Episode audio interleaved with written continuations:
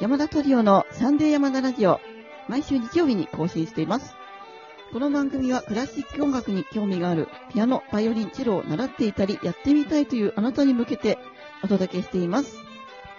ピアノ佐々木水江。バイオリン、松本由紀子。ゼロ、山田圭一でお送りします。はい。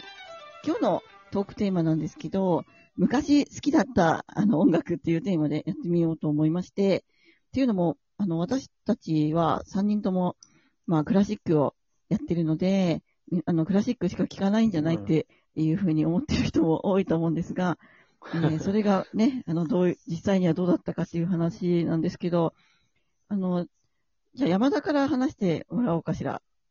えもうこの好きだった時代によっても全く違うんですけど、ね、なんか山田さ、そうですね HY 好きだったよね。あ HY 好きだった、ね、沖縄も行ってたでしょ沖縄はい行ってないかなあれ あ沖縄ってこの間行った時ってことあ、じゃあそれは全然、あの、HY と関係なくああ、まあライブにわざわざいい行きたかったんだけど、ちょっといろいろ、ほら、学生時代に行ってたからなかなかあ、そっか。あれだったけど、でも音楽、音楽院の時代にはうん。 20個ぐらい行ったかも。すごいえー、すごいね。すごいね。いや、なんかね、年間で、1年間で300、ほぼ毎日ライブするみたいな、全国回うっんうんうてんライブハウスっていうのが、1年ちょっとかけてあるのがあって、全部でね、300公演ぐらいあったんだけど、それのうちのたった20だけすだったんだごけいどね。、えうー、んいいたった20って言っても、まあ、もっとすごい人はもっとすごいんだけど、当時行ってましたね。そっか。じゃあちなみに、その、中学校とかさ、高校生の時好きだっあはたい。音楽って何中学校の時はね、ラルク・アンシェル。そうだ、ラルク好きだって言ってた ね。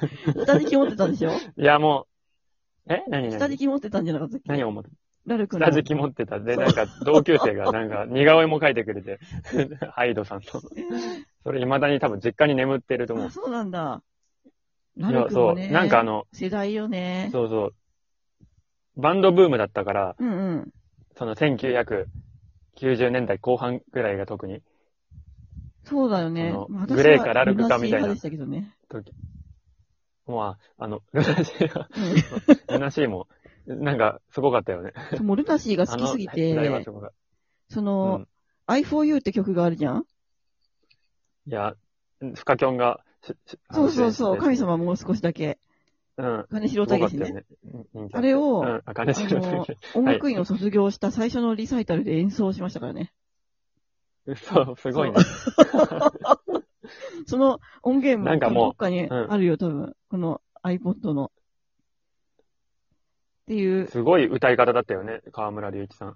いやー、だけど歌がうままあ、あい。れがこうまカいのリスマ性があるんだけど、うまいうまい。そう、本う当まい。ね、なそんかれ中で、性的な感じだったよ。もうなんか、おそうおあのねねえとかで始まるじゃん。そうそう、中学え以前の小学6年生の時に、そのルナシーの河村隆一が、リュウちゃんって呼んでたんだけど、リュウちゃんが、あの、うんソロ活動をしてて、でその時にすごい好きになっしてた。たね。ソロの曲もいいのあったでしょいいそうなんだっけあれすごい有名なやつ。いっいぱいいい曲があって。や、超有名なやつあるじゃん。一個。えー出てこないどどれも、まずね、I love you っていう曲から始まって、あ、そそれれ、がファーストシングル。で、その次がグラスっていう曲で、あ、それだ、それ、それ、すごあいれ、はもう素晴らしいよ、ね。男の人から人気あったでしょもう男からもだ、男性からも女性からももう人気ですよ。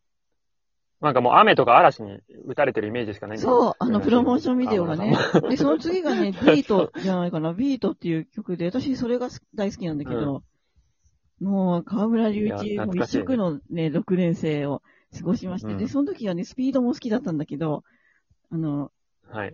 もうクラスの女の子がね、体育館でスピードのカバーライブやってましたよ。すごいすね。ごいね。そう、手作りの誰か聞く人いたのそのね、中の手作り 一人が ね、あの、メジャーデビューして、あの、歌手にえなったんですけど。 ああ、それ文化祭かなんかだよね。う。うんん、文化祭じゃなくて、確そかにの、勝手にその、体育館を、でね、そうです、すごいね。そうそう、そうな、あの、クラスの女子が、5、4、5人でね、あ、で、ひとうんうん。で、一人デビューしたっていうのは、あの、例の、そうそうそう、愛、アイピ愛ー、ちゃんね、なんとかさんで。まあは言っいてもはい、言っていいよ別にね。別にいいけど、そうそう、友達が、メジャーデビューしましたけど、他にハロプは、ロ受けてっていうのだよね。うん、他には僕、うん。他うん私もいっぱい、あなんだろうの、聞いたけどね、いや、ゆずも好きだうんっまあ、た好し、きな曲とかは、あ、ゆずよかったね。うん。もう世代、世代よね。あと、宇多田ヒカルだねう。ん。うん。 もう、すごい、すごいカリスマ性のある人が出てきたって感じだったよね。う宇多田ん。さんは。もうあの、オートマティックですよ。あれでもう、やられちゃったよね。オートマティックを聞いても、何この人って、もう、外人、な、何その、今までその日本の、あれになかった、あのものが始まったっていう感じで。いやすごかったと思うそう。で、歌も上手くてね。なん、か、なんか昔しょ、今も、今の、もうさ、衝撃、今がを否定するわけじゃないんだけど、その頃、うん多くなかったなんか、こ何この人っていう。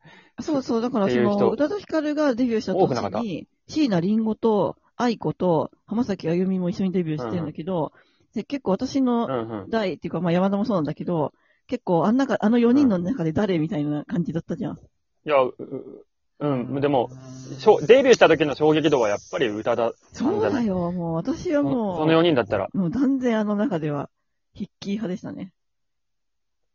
ちなみにさ、うんまあと、僕、ちょ、そのもうちょっと後だけどさ、森山直太朗さん出た時もすごい衝あ撃だったんだけどあ、森山直太朗さんもね、歌上手くてね、うん。あの、桜ね。うん、桜はね、素晴らしい、今も、あの、歌を、歌い継がれてるうん。名曲だよね。なんかいろいろ、あ、あるね、そういうの。うん 昔。ありますよ。グリグリとかも出てきた時すごいなと思った。あなあ、んか、し衝撃度がね。うん、懐かしいね。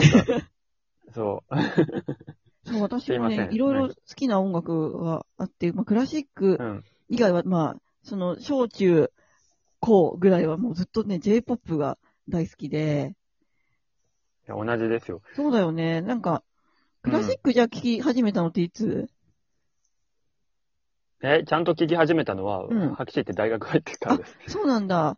私はね、あの、ジュニアオーケストラっていうのに入って、中学ぐらいの時なんだけど、そのうん。時にね、やっぱシンフォニーをやったりして、ドボルザークの8番を最初にやって、あとはワーグナーのニュルンベルグのマイスターディングアとか、フィンランディアとかはいだはったかな。で、そのぐらいから、すごいクラシック面白いなと思って、シンフォニーのとか、そう、管弦楽を聴くようになって、うん。で、それからね、あの、高校入ってからかな、すごいクラシック聴くようになったの。特にフルートの魅力に目覚めちゃって、友達が、その、音大受験を一緒にやってた友達がフルートをやってたので、それでもうフルートのレパートリーが素晴らしくて、もう、ハマってしまいましたね。フルートそんな昔から好きだったんだね。もう、すごい好き。それからだね、高校の時にそのドビュッシーのシランクスっていう曲を聴いて、それから、それ無伴奏フルートの曲なんだけど、フルートのもう魅力に取り憑かれたって感じで、すごい好きで。